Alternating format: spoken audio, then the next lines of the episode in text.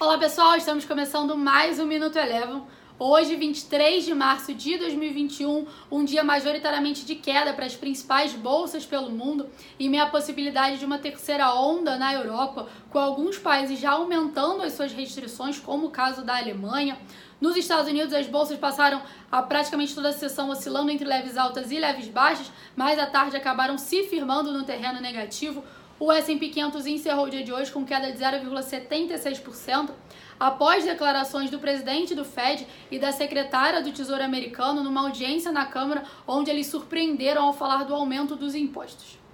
Aqui no Brasil, Ibovespa também ficou oscilando entre leves altas e leves baixas ao longo da sessão. No final do dia se firmou no terreno negativo e encerrou o dia de hoje com queda de 1,5% em meio à piora dos mercados norte-americanos e também, e também meio à piora na crise da saúde aqui no Brasil, com alguns estados já próximos da sua capacidade máxima de ocupação de leitos de UTI.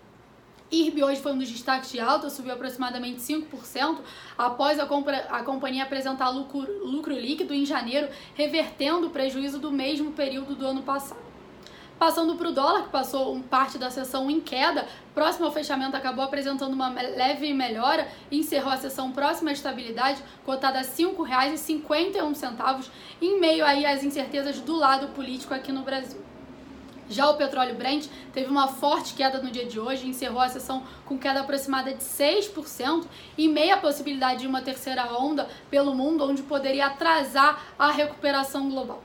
O Minuto Eleven de hoje fica por aqui. Se você quiser ter acesso a mais conteúdos como esse, inscreva-se em nosso site www.elevafinancial.com e siga a Eleven também nas redes sociais. Eu sou a Jéssica Feitosa e eu te espero no próximo Minuto Eleven.